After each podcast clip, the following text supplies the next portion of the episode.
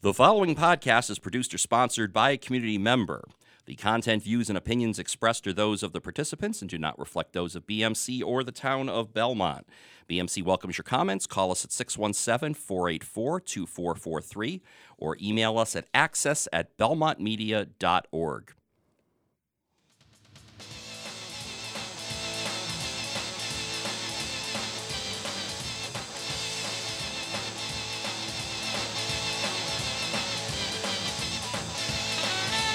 Hello again, and welcome to another edition of the TOST Toddcast here on the Belmont Media Podcast Network, found online at belmontmedia.org slash podcasts, and also at soundcloud.com by searching Belmont Media. You can listen to the Toddcast at your convenience by downloading the free SoundCloud app available on both iTunes and Google Play stores. I'm Todd Bloniars from the award-winning Time Out for Sports Talk TV show, available on BMC channels 28 and 29, and also on demand at Belmont Media org. Uh, returning to the Toddcast here this evening, as we are uh, recording this on uh, January the 23rd, is longtime and also award winning Ohio radio personality and program director Mark Elliott, who also happens to be the brother of Belmont Media Center's executive director, Jeff Hansel. You can follow Mark on Twitter at the Mark Elliott or the Mark Elliott, depending how you want to pronounce that word. Mark, good evening. Welcome uh, to the Toddcast. I'm in Columbus, Ohio, Todd. It's pronounced the Mark Elliott.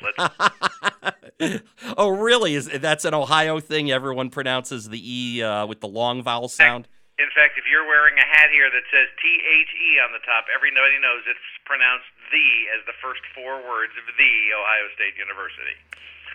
Wow, that's funny because uh, we used to have uh, there used to be a uh, well he's still around actually he lives in belmont uh, john keller who's a uh, political uh, analyst on uh, one of the local tv stations when he worked on a different station here in town he always used to refer to uh, the the 10 o'clock newscast they used to call it the 10 o'clock news and they would sort of hold the hold that vowel sound but yeah, that's you're right. Okay, so yeah, I guess I don't know. It's a it, it's a regional thing. But hey, I'm glad you're here, Mark. It's also nice to be talking to someone kind of close to my own age because I'm, I'm talking to you out there in Ohio. And if I mention the Cincinnati Stingers to you, you're going to know what I'm talking about. Didn't it, was it was it the Stingers that drafted or could have drafted Wayne Gretzky? Um, I don't think so, at least not according to Wikipedia. I was looking to see who used to play on that team. Uh, never played. He never played for the Stingers. I think they just drafted him in the WHL, and he ended up playing in the NHL. But I think they had his rights at one time in what would have been the competing hockey league, the WA, the World Hockey League. Yes, well, actually, the World Hockey Association. It was the WHA. Correct. Which is where my team, uh, from the WHA days. And then, of course, when they joined the NHL in 1979, they got their name partly from the acronym WHA, the Hartford Whalers. Of course, they started as the New England Whalers when they played in the in the association. so it is hockey time, but here, you know, obviously we're on the Belmont Media Podcast Network. You're yes. up there in New England. I just want to know exactly how much you paid the referee to get a Super Bowl ring after you win the game or not. Uh, yeah, we, we're going to complain about the officiating here, really. I mean, I don't know. I don't think Jacksonville has that much of a beef here. I mean, they I don't think they do either, but I'm sure that ref would like to have that picture back where he's smiling and patting all those uh, Patriots players on the back. That, no, that's very true. That was not very good optics uh, at all. And uh, yeah, I actually did want to ask you. Uh, let's start while we're starting off. Of course, here we are, uh, less than two weeks from Super Bowl Fifty Two. Uh, I wanted to get your thoughts on the conference championship games played this past weekend, and uh, maybe an early thought on the upcoming Super Bowl matchup. number one, I'm certainly disappointed because I thought Minnesota was a better team, and I think that they just got exposed for not having the quarterback that they should have had. But on the other side, why didn't the Eagles get exposed for not having the quarterback that they should have had? That was a disappointing game. Jaguars were in that game till the end. Um, unfortunately, the second half, the Jaguars decided to have uh, Marvin Lewis from the Bengals call their plays in the second half. So they went to some conservative game plan, which is why the Bengals always lose after getting a 28 point lead on the Steelers or how big of a lead did they have on the Green Bay Packers? And then they go into the second half, and all of a sudden they're a completely different team. That's certainly what I thought happened to the Jaguars on Sunday, and uh, the Patriots just played like the Patriots. I'm not that excited about watching the Super Bowl. I will, of course, to watch the commercials. Neither team would be on my absolute favorites list. Um, so and what is it right now? Six points, six and a half points, New England? I've heard everything from five and a half to six is uh, the early line. I don't know where the uh, uh, the betters have uh, been putting some of their early money. Uh, I, I, would guess the folks in Philly are going to try their best to uh, to maybe close that gap a little bit. I mean, you have to look at it this way, though, Mark. The the fact that you know you could have had a Jacksonville Philadelphia Super Bowl. I'm not sure anybody in the country would have wanted to see that matchup. I don't know if they would have wanted to see it, but it would have been exciting to see two teams who had never won the Super Bowl before. I think that has a, a story to it. Uh, I would have preferred to see a Minnesota New England uh, Super Bowl only because it would have bumped New England out of the home uh, um, locker rooms uh, and would have changed that whole. And so it would have given, given Bill Belichick something else to complain about since the league had decided that Minnesota could use their own home locker rooms if they happen to make it into the Super Bowl. I did hear that. Uh, of course, the Patriots have decided they want to sort of be a road team anyway, because I don't know if you heard the early talk. They have decided uh, they are going to wear their white jerseys, which uh, typically they would wear on the road. And uh, that is, I think, based partly on the fact that they've won their last three Super Bowls wearing the white jerseys. In fact, they're undefeated 3 0 in Super Bowls in the Brady Belichick era, wearing their white road jerseys. Not to mention that the team wearing the white jerseys has won 12 of the last 13 Super Bowls. And actually, that started, that trend started when these two teams, Philadelphia and New England, played in Super Bowl 39. Well, good for them. It'll be a it'll be a half decent game. You know, the question will be is can can Wentz live up to or not Wentz can uh, Foles live up to his hype in filling in for Wentz and cause as much of a problem in training camp next year for the Eagles uh, as they're probably uh, doomed to have. And uh, I wouldn't put it past Brady and Belichick to figure this out. But here's the question: so they win another Super Bowl. Does Belichick go to the Giants and does Brady retire? I, I really don't think so. Uh, I think with regards to Brady, he's got this new uh, Tom, Tom versus Time documentary thing going. Not to mention that he's still under contract for two more years, and and his uh, his annual rate is actually going to be going up uh, in excess of twenty million each of the next two years. So you know, right there, he's got approximately forty million odd reasons to not retire. Uh, again, the whole TB12 branding, I think, is a big part of it. And as far as Belichick goes, no one seems to know. It's kept under lock and key the status of his contract or if, if his contract is up at the end of this year. Certainly, if it's not, I don't think that Robert Kraft's going to let him or give permission for him to go anywhere. Uh, even if it is. Uh, I still can't imagine he's going. Well, actually, can't go to the Giants because the Giants hired Shurmur uh, this week. The, oh, that's right. Uh, the Giants did hire a coach this week. They did, yes. So actually, that that's all out the window. And to tell you the truth, uh, with all even with all the you know the Seth Wickersham article and the perceived and maybe some actual friction going on between Belichick and Brady and Kraft and that that triangle, I think in the end, uh, you know, Kraft I think said it this weekend. You know, you, are gonna whenever you have a group like this that's been together for 18 years, yeah, there's going to be some friction. But in the end, you know, you you put your you know, you put your egos aside and you play for a common goal, and that's what the Patriots have been able to do for 18 years. Unprecedented that they've been able to maintain this elite level of play in an era of the NFL where no one else can can maintain any kind of thing, anything resembling elite play. So basically, the season's over. You'll have the parade. It'll be exciting. Won't be near as exciting as the parade that was in Cleveland. I didn't make it to that parade, but certainly a lot of the pictures hit the uh, TV stations here in Columbus, and I had a couple of friends who went up. The marketing genius is that the Excedrin sponsored the Cleveland Indians um, perfect season, or Cleveland Browns rather, perfect season parade they had a couple of weeks ago, and it seems everybody took it uh, uh, with a pretty good heart. Uh, it was a big crowd. Yeah, no, I, I was actually, you know, you, you must have been reading my mind, Mark, because I was going to ask you about this to try to tie this into uh, Ohio uh, NFL football. Yeah, no, I was I was reading about this. Uh, the parade, I guess they uh, had uh, close to three thousand people uh, kind of taking part in this, and you know, in the end they weren't there to celebrate the 0 16 season, but just kind of bring it uh, to light and kind of as a protest to uh, uh, team ownership there in Cleveland. Uh, the the most important or the best aspect of having that parade is apparently they raised over seventeen thousand dollars for the Greater Cleveland Food Bank. I, I'm fascinated by this whole pay it forward thing from NFL fans now, and it really started with all the Buffalo Bills fans giving money to Andy Dalton's foundation. Bengals fans who gave money to the Blake Bortles Foundation after they beat the Steelers. Uh, I think it shows that NFL fans have at least a a sense of humor and an understanding that things are bigger than the game, and I'm really kind of impressed by that. And it, and it kind of, you know, the NFL has certainly left a lot of bad taste in a lot of people's mouths. Uh, I have a cousin living here in uh, Columbus who literally is refusing to watch the NFL this year. He's just decided that from a political standpoint, from the knee thing, from every, he's just he's just done with it. And and he doesn't want to argue with anybody about it. He doesn't want to try to advance his own view on anyone else. But he feels like it's he's done with it. And uh, I I don't know many people who've taken that approach, but I know enough to think that yeah, maybe the NFL needs a little bit uh, different PR people as uh, we go into uh, the 2018 season.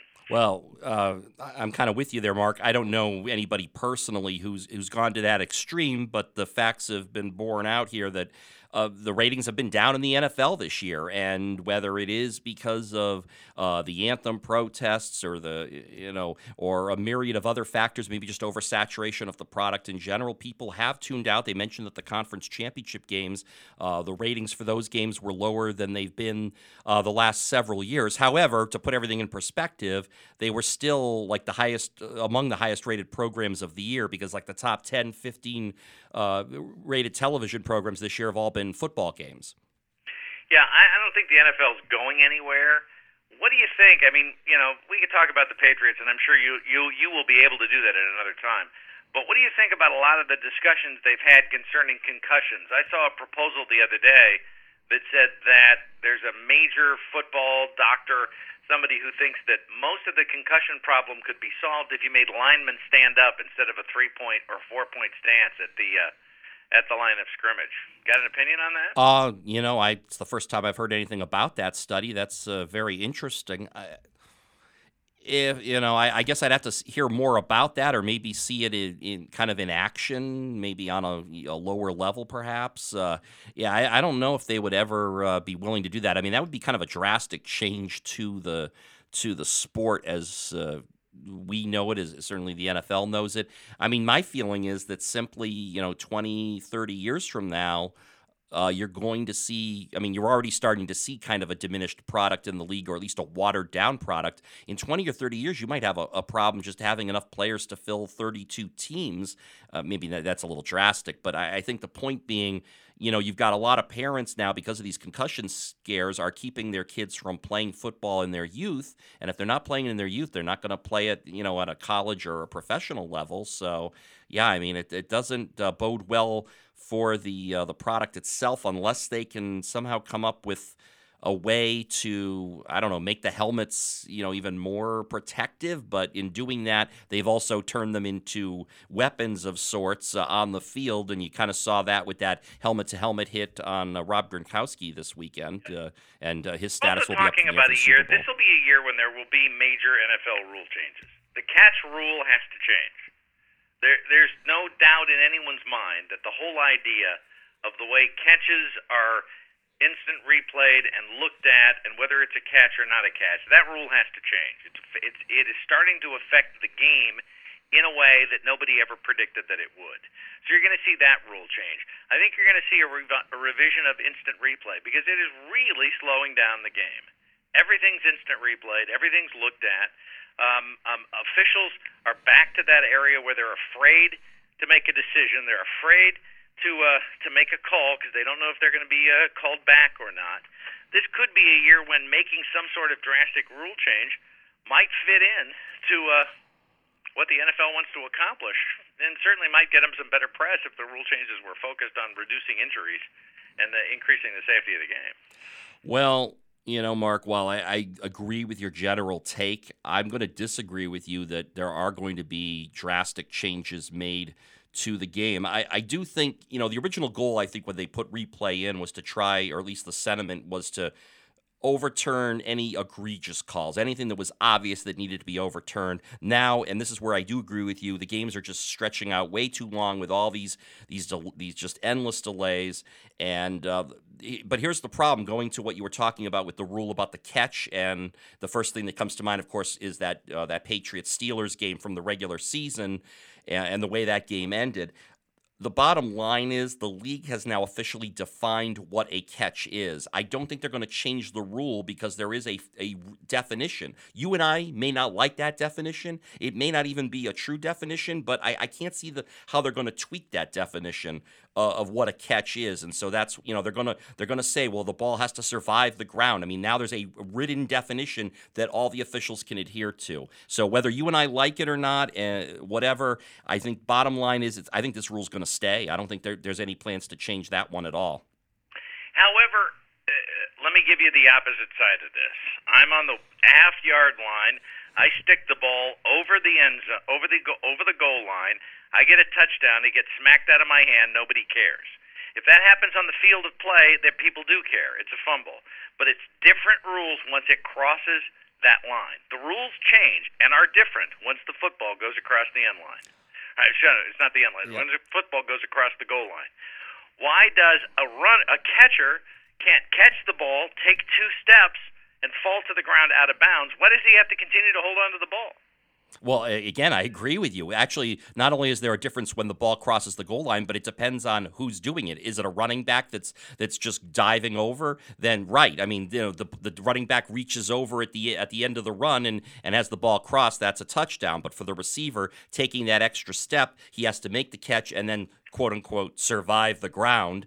And if he doesn't do that, then it's not a catch. And now here's the thing going back to that Patriots Steelers game, Jesse James, the, the tight end who uh, had his touchdown uh, disallowed, all he had to do is catch the ball in a different way. Instead of trying to reach across while he was in the, the motion of catching the ball and extending the ball over the goal line, had he caught the ball, gone to the ground, and then rolled into the end zone with him holding onto the ball, that would have been a touchdown. And there weren't any defensive players around him at that moment. He could have done that. But the first instinct for these receivers is to always try to extend the ball the same way a running back would. And yes, it is a touchdown if a running back does that, but not for the receiver. And it, there are inconsistencies, but again, and I'm agreeing with you. I don't like this rule, but this is the, the rule as it stands. It, will be interesting, and it's always fun to argue about rules. But let's get back down to a real sport that has problems. Well, no, but I also wanted to, while we stay on football, no, I definitely want to get to the other sport. No, believe me, Mark, when I when I brought you on here, I knew we weren't going to necessarily talk uh, Boston sports. That's fine. You're our Ohio correspondent, so I do want to talk to you about, you know, you mentioned the Browns, which is great, but I also wanted to bring up your other team, and actually, I think it's your team that you actually root for, the uh, the Bengals uh, from Cincinnati. And uh, the question here is uh, Marvin Lewis. I mean, it looked like they were so close to sending him out the door finally, him and his 0 7 uh, playoff record.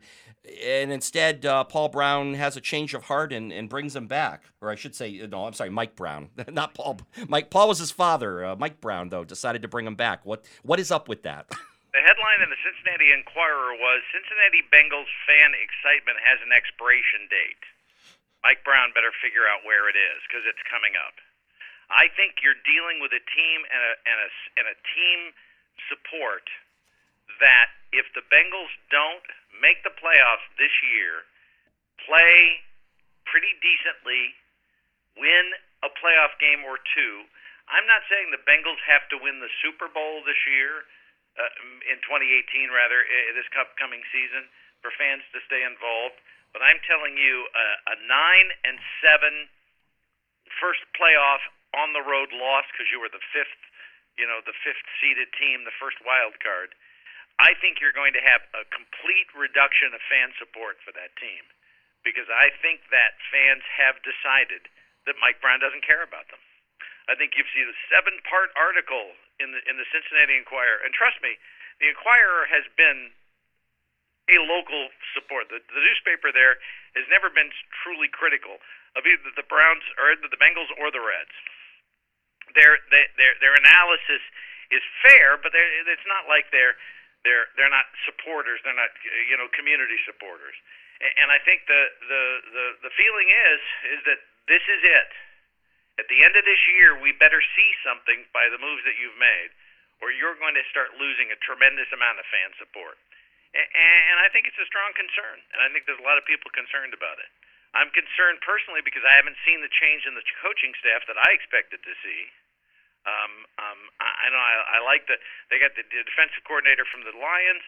He may be an improvement. I'm not sure that Bill Lazor is going to be the offensive coordinator that's going to make the change in terms of what's going on. But I think you're going to see a tremendous loss of fan support in 2019 if 2018 turns out the same way the Bengals have for the last five to ten years. Yeah. Did, did you want to see Marvin Lewis leave uh, this year? The question is, who are they going to hire to replace him? True. If they could have gotten that guy that's coaching Washington right now, who has a connection to the Bengals, what's his name? Chris Petersen. Uh, University of Washington. Oh, okay. Yeah, I'm not sure. Uh, sorry, my college uh, football knowledge is uh, not that great. Boise State went from okay. Boise State to Washington. Oh, okay. He's a pretty aggressive offensive coach. Um, um, had they made the kind of move to bring in an aggressive offensive coordinator, had they, you know, they, the draft is going to say some things about the Bengals because they need a line, they need linemen, they need defensive linemen, they don't need a running back, they don't need a wide receiver, they don't need a quarterback. And if you see them turn around and draft another wide receiver that doesn't play for the entire season, or, or you, you don't see them build back up, you know, all of these linemen that they let go last year, all of them except the guy that went to the Browns went to the playoffs they let go quality players, didn't replace them with quality players, got the same thing that we're always getting, and then we're seeing guys like Andrew Whitworth, you know, playing for the Rams, have a pretty decent year. So it doesn't make sense to me, other than the fact that you realize the Bengals are was supposedly the most profitable team in the NFL in terms of actual money that goes into the Brown family's pocket. Mm. It, their their time's running out. And when it runs out, I can't tell you what might might happen to that team. You've got a team right now that is going to have to sue the city of Cincinnati to get the city, or it's either the city or the county, to pay a certain amount of the maintenance on the stadium that they've contractually agreed to do, because the city's trying to get out of it, because they realize that's money that goes directly into the Browns' pocket. They've got a sweetheart deal from the government. They've got a sweetheart deal from the from their fans, and they've you know, we've all let them get away with this for a long time. I think time's just about up. Yeah, well, according uh, in the article I'm reading here uh, with regards to all this, it says the Bengals' current lease uh, uh with the, the, the stadium runs through the 2026 season, and Mike Brown is 82, so I guess the clock's definitely running on him. And you know, you talk about uh, problems and where they lie sometimes with teams. I think normally you have to go to the top, and I, I think you know, not only uh, what you're saying is is problematic with uh, Mike Brown, but the fact the the reasoning that he had behind bringing back Marvin Lewis. The team was five and nine. The last two weeks they played Detroit and they played Baltimore, two teams that were fighting for playoff spots.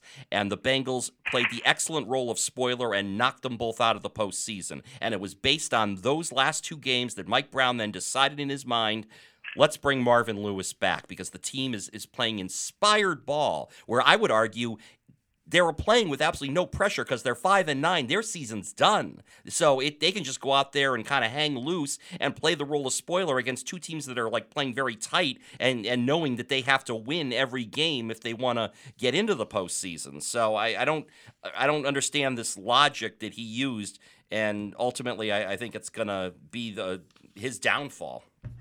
Well, you know, Marvin Lewis kept his job because on fourth and 12, Andy Dalton could figure out a way to throw a touchdown pass. I mean, Marvin Lewis better be buying Andy Dalton steaks, uh, you know, every week now for the entire off season. It it it amazes me that they didn't make some kind of total structural change in that team. But like I said, I think they have uh, they have a little time left, but they don't have as much time left as they think. And maybe like the fans of Buffalo, maybe uh, uh, Coach Lewis could just make a donation to Andy Dalton's fund. uh, let me uh, really quick. We're going to pivot to basketball in a second. I, I just want to bring this back to the Browns for a moment. We talk about coaches who seem like they should get fired. Hue Jackson uh, found a way to go worse than one in fifteen when he promised that he wouldn't uh, this past season. He's one in thirty-one in his two seasons. Although I guess some optimism for Browns fans, they hired offensive coordinator Todd Haley away uh, from the Pittsburgh Steelers, and you know that should help because Hue Jackson won't be calling plays anymore. I, I think infinitely uh, it feels like the offense has to get better just based on that fact alone. You, you have to look at the fact that the Browns uh, screwed up the Andy the AJ McCarron trade. Oh yeah, right. From a, by making a fax error. Uh, Hue Jackson is yeah. Who faxes anything anymore? it's like Hue Jackson is known for being this offensive genius, but he couldn't keep his quarterback off his butt most of the season. Um, uh, you know, is the is Kizer the quarterback of the of the Browns for the future? I don't know. He's probably going to be a pretty good backup for somebody, but the problem is you couldn't keep him on his feet. If you can't keep the guy on his feet, how's he going to ever develop? And you know, there there have been quarterbacks that have gone had pretty bad first years. Didn't Peyton Manning go one and fifteen during his first year starting with the Colts? I don't know if it was that bad, but he did struggle a little bit early on. Uh, I, I think his first season with the Colts was pretty bad. Okay. So, yeah. I, I don't know. I, I'm as a as one who's never been a Browns fan. I'm actually being a little feeling a little sympathetic these days. So I don't know whether I'm getting soft in my old age or not.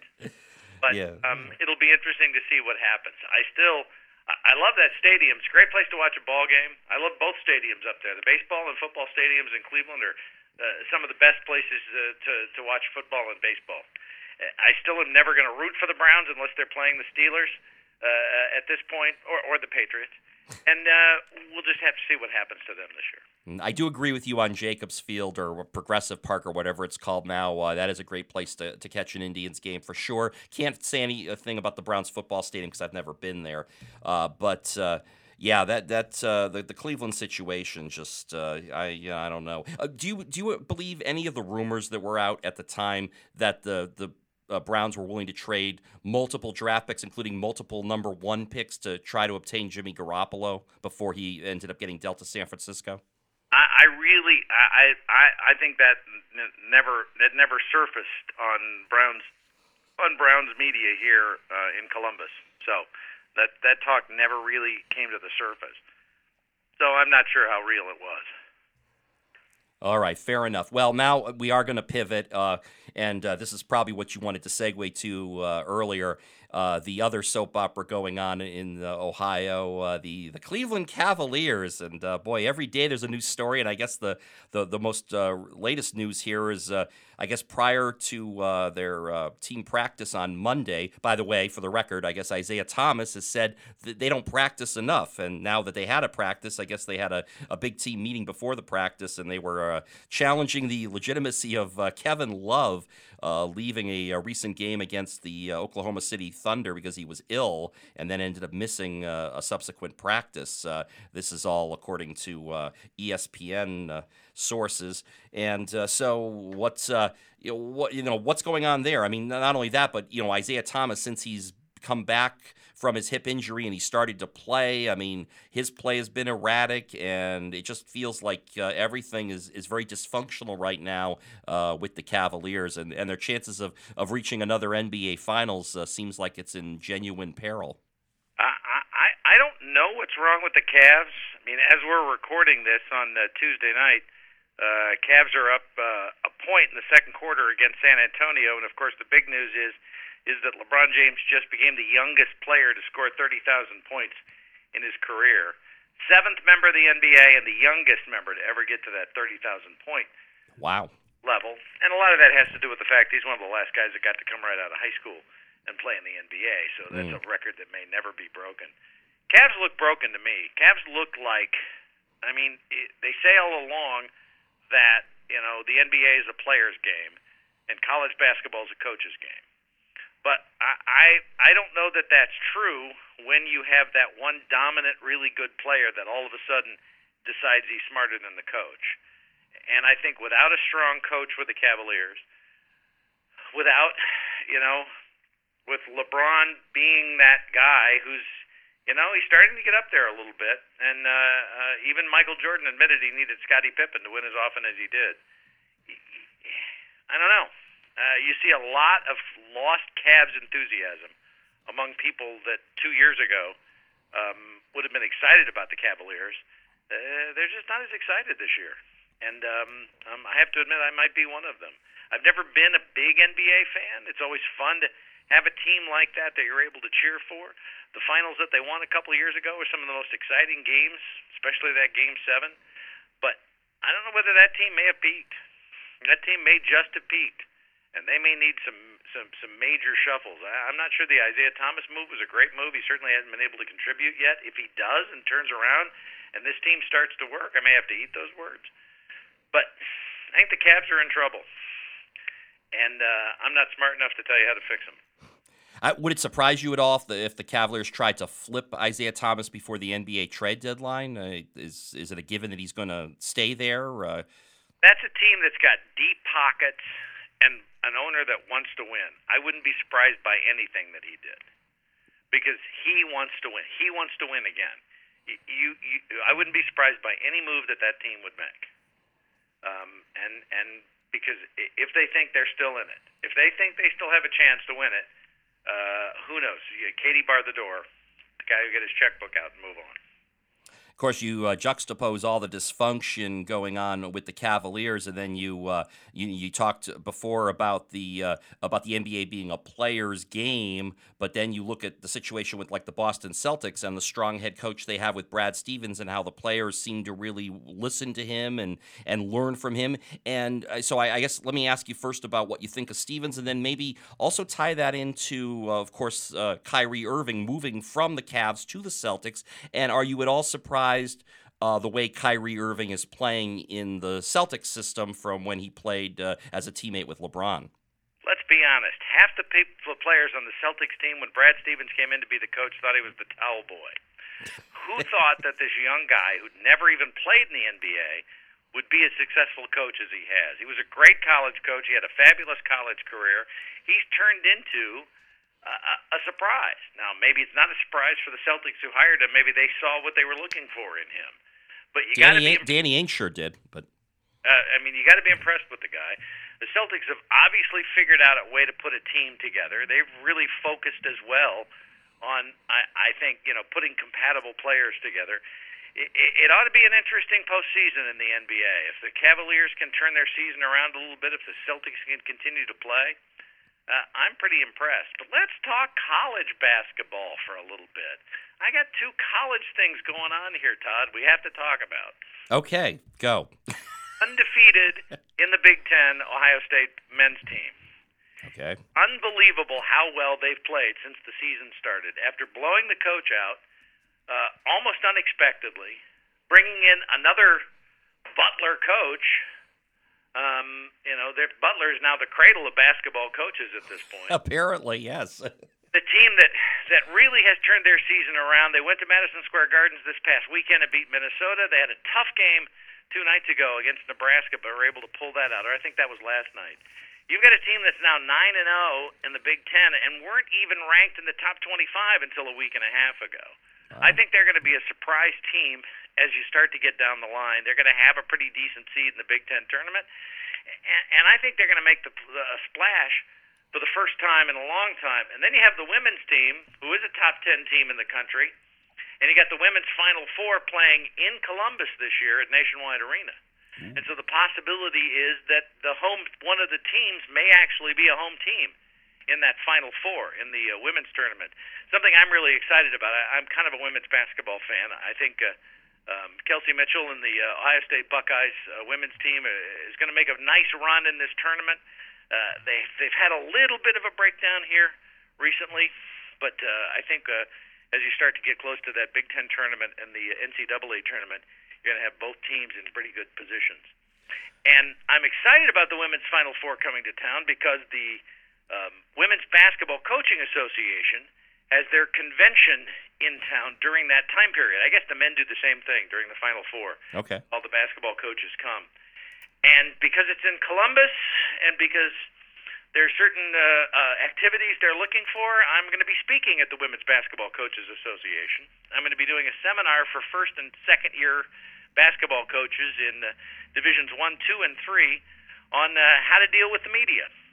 Oh. I'm going to be doing uh, short 20 minute sessions. They're kind of calling them roundtable sessions with some of the younger coaches talking about how to deal with media interviews, how to prepare for them. We're calling it how to ace the media interview, and uh, I'm pretty excited. It'll be my first time to uh, speak on that kind of a stage, and uh, I'm pretty excited about it. Well, you should be. Congratulations, Mark. That's uh, quite an honor. So that that takes place during the women's Final Four that weekend, or the convention will happen the two days. I think the women's Final Four is a Saturday no, it's a it's either a Friday Sunday or a Sunday Tuesday. I can't remember how they how the how that works. Yeah, it feels like they've changed it the last couple of years. Uh, and uh, but so I guess my question would be, I mean, do you already have your tickets for the women's Final Four?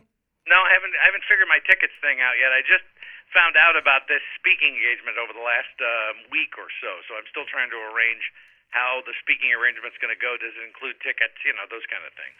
I'm going to, of course, try to scam as much as I can. well, if we're going to continue talking women's basketball, then I guess I'll ask as someone who doesn't really follow it all that closely, uh, what have your thoughts been over the years of uh, the uh, the UConn uh, Huskies dynasty that you know Auriemma has been able to to build over there uh, uh, over here in the, the Northeast? College basketball is a coach's game, and he's one of the best. He's figured out how to get motivation uh, you know, he's had players. He's had a, a a decent team. He's had great players on his team, but I think that's just proof that uh, college basketball, and especially women's college basketball, is a coach's game. Um, I right now can't come up with a women's coach off the top of my head for some reason, and I should be able to do that. But I know that we have what some people have said is one of the top three women's players with Kelsey Mitchell right now playing for the women's team, and I'm kind of excited about that coming up. Yeah, well, and, and again, since I'm not following, I don't. I'm assuming that UConn is again up near the top of the yep. polls. So, I mean, a UConn Ohio State final, a championship game in Columbus. That uh, it's too sound... early to tell, but boy, that would be pretty exciting. That'd be a that would be a fun thing to watch. Yeah, sounds like it would be uh, well attended uh, for sure uh, too uh, there. In, any ticket sales yet? Um, I know that you've got Columbus and if we can talk about Columbus for just a minute as a city, sure. Columbus is a city that's trying to figure out how to become a big time city. I mean, I think that to many extents, Columbus has had one of those uh, uh, um, little brother chips on their shoulders with uh, Cincinnati and um, Cleveland having all the major league teams. I mean, now you have a situation where you've got um, an owner and a major league team, the Columbus Crew in the MLS, right? And the idea that they're going to move uh, and that this move has somehow been orchestrated by Major League Soccer and by this owner. And you've got fans and people pouring out of the woodwork to demonstrate that Columbus does think big about these kind of things. Where are the crew moving? I haven't heard anything about this. Now, again, not that I follow the MLS that closely, but uh, what's uh... the guy that bought the, the guy that bought the crew had a contract that said he couldn't move the team for ten years except to Austin. So of course he announced he's moving the team to. Hey, let's not wait for it. yeah. oh wow. The thought is um, that that's a temporary move, and he really wants to move him out to uh, Santa Rosa or uh, San Diego or someplace in California because that's where the guy's from, and he has to make this preliminary hmm. move. And uh, uh, he's not talking about getting the any sort of government aid to uh, build his stadium. Uh, wink, wink, hint, hint. But uh, you get the impression that in 2019 that team will be playing at uh, UT's football stadium. Um, and then uh, as the move goes on, you see that team possibly going out somewhere in California. My anticipation is is that soccer will be played in Mapfre Stadium, the first soccer-only stadium built in the United States.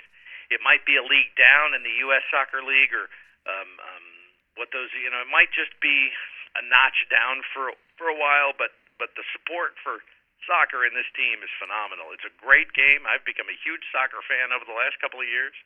Um, my uh, Jeff and I's brother Steve has really gotten me into it and uh, we'll probably be uh, getting some sort of season tickets this year um, for what could be the last year that the crew is here. And uh, it's a fun game to watch, and uh, I'm excited about it. And I think it's just another notch in Columbus's hat that uh, we have that kind of local support. Uh, and you see now companies signing up, not to be supporters of the crew, but to be supporters of the people who want to save the crew and keep the crew in town. You see sponsors lining up for that. Sponsors that the ownership of the team can't sign to be sponsors, but this local group of ragtag fans who've uh, put together a coalition and, and people are sponsoring them. If the city of Columbus shows enough support, uh, is there a pretty good chance that they would get an expansion team there even after this uh, this current owner moves the team down to Texas? I would say eventually, but it's not going to happen right away because the current owner of the team is basically in cahoots with Major League Soccer. Uh, uh, they've been working together on this the whole way because they want to put an expansion team in Cincinnati, and they can't really get an expansion uh, team to put in ah, Cincinnati yeah, right. until they move the one out of Columbus. Wow. Okay. That's what you're going to see happen over the next two to three years. Columbus is going to move. Cincinnati's going to get an expansion team. Uh, uh, in in you know in some bizarro world that I could think of, that team will fail and move up to Columbus. But I would think right after the crew leaves that some AAA soccer team, whatever that league is, and I can't think of what the name of the league is, um, will be playing in that stadium to the seven or eight thousand fans that will show up, um, um, and and that'll be a pretty good showing. You know, minor league uh, baseball does really well here uh, and gets a good crowd, and I think that uh, soccer will continue to uh, generate a good crowd. And I think eventually you will have a new stadium here, and you will have a, another MLS team here, and we may even be able to pull that Browns move and uh, still call them the crew. Sure. Well, why not? I don't know if anyone else wants to rush up to take that name. So, but but you're forgetting about the one major league team that Columbus has that no other city in Ohio has. You have national the National Hockey League. You have the uh, Blue Jackets. The uh, Blue Jackets are playing their first game in Las Vegas tonight. Blue Jackets have had a great start to their season they uh, they kind of hit a bump in the road at this point. It'll be interesting to see. Of course, they've got one of the strongest uh, goalkeepers. I need to pay a little bit more attention to hockey this year. I have not. Um, and again, uh, um, uh, we all get busy about different things. I think once football season uh, ends, I think you see a lot more attention to hockey in Ohio. And I think the Blue Jackets. I don't think they. I think they're playing a late game in Vegas tonight, uh, in that new stadium wherever uh, the Las Vegas Knights are playing. Yeah, can you believe? I mean, they have like one of the best records in the league for a first-year expansion team. That's best team in the NHL right now. Oh, really? It's the best record. Okay, I wasn't. I haven't looked at the standings. In the NHL right now, and uh, um, recently. Interesting to uh, see how that happens. So, Todd, it's been fun tonight. We need to schedule this again once we get closer to baseball season and talk baseball. Agreed, agreed, Mark. We will definitely uh, do that. I, I definitely want to uh, thank you for uh, for for joining me again. Uh, just as a reminder, you can uh, follow uh, Mark Elliott on Twitter at the Mark Elliott. I'll make sure I pronounce that correctly. Actually, the is capitalized too in, in your Twitter handle, Mark. I kind of like that as well. So yeah, follow him. You'll I, I, know you will be tweeting lots of stuff with regards to uh, local Ohio sports, uh, women's hoops, soccer. Uh, you know, a lot of uh, a lot of sports that not everyone else is uh, tweeting about. So I can't wait to to see some of that. And will you give me the Eagles in three points? Uh, Oh, sure. I, I, think I have the Patriots winning by more than a field goal, although I think it is going to be a close game. I, I definitely think uh, this is a, a, good matchup. And from a Patriots perspective, in, in some ways, I'm almost glad. Not that Nick Foles is uh, is any anything wrong with him as a backup. He's one of the better backups in the game, but I'm just as glad the Eagles don't have Carson Wentz because I think it would make the Patriots' uh, chance for a sixth Lombardi trophy that much more difficult. Uh, well, sure. good luck to you, uh, uh, Todd, and let's uh, do this again when baseball season gets closer. All right, sounds good. Thanks again, Mark. Uh, again, that's uh, Mark Elliott from Ohio, a brother of Jeff Hansel and of our own BMC here. And uh, just a reminder uh, uh, don't forget to uh, follow us on social media by searching Time Out for Sports Talk on Facebook and on Twitter. At TOSTBMC is our handle. You can get links to the latest TOST podcasts as soon as they are available. We'll have this one uploaded uh, to Sweet. Uh, of course, if you are uh, listening to this anytime around January 23rd when we're recording it, I want to remind you that our next live Timeout for Sports Talk TV show will be coming up on Wednesday, January 31st at 8 o'clock. It's our annual anniversary and Super Bowl preview show, 25th edition. Can you believe it? Uh, it's been a tradition. Uh, to when the Patriots play in the game that we broadcast live for a full 90 minutes. Uh, we're going to be doing that now for the uh, ninth time broadcasting a, a 90 minute show. Uh, with uh, with the uh, the Patriots playing in the Super Bowl. So uh, uh, once again, uh, a big thanks to Mark Elliott for joining me here on the the TOST Toddcast. So until next time, my name is Todd Blonier. I want to thank you for checking out the TOST Toddcast right here on the Belmont Media Podcast Network.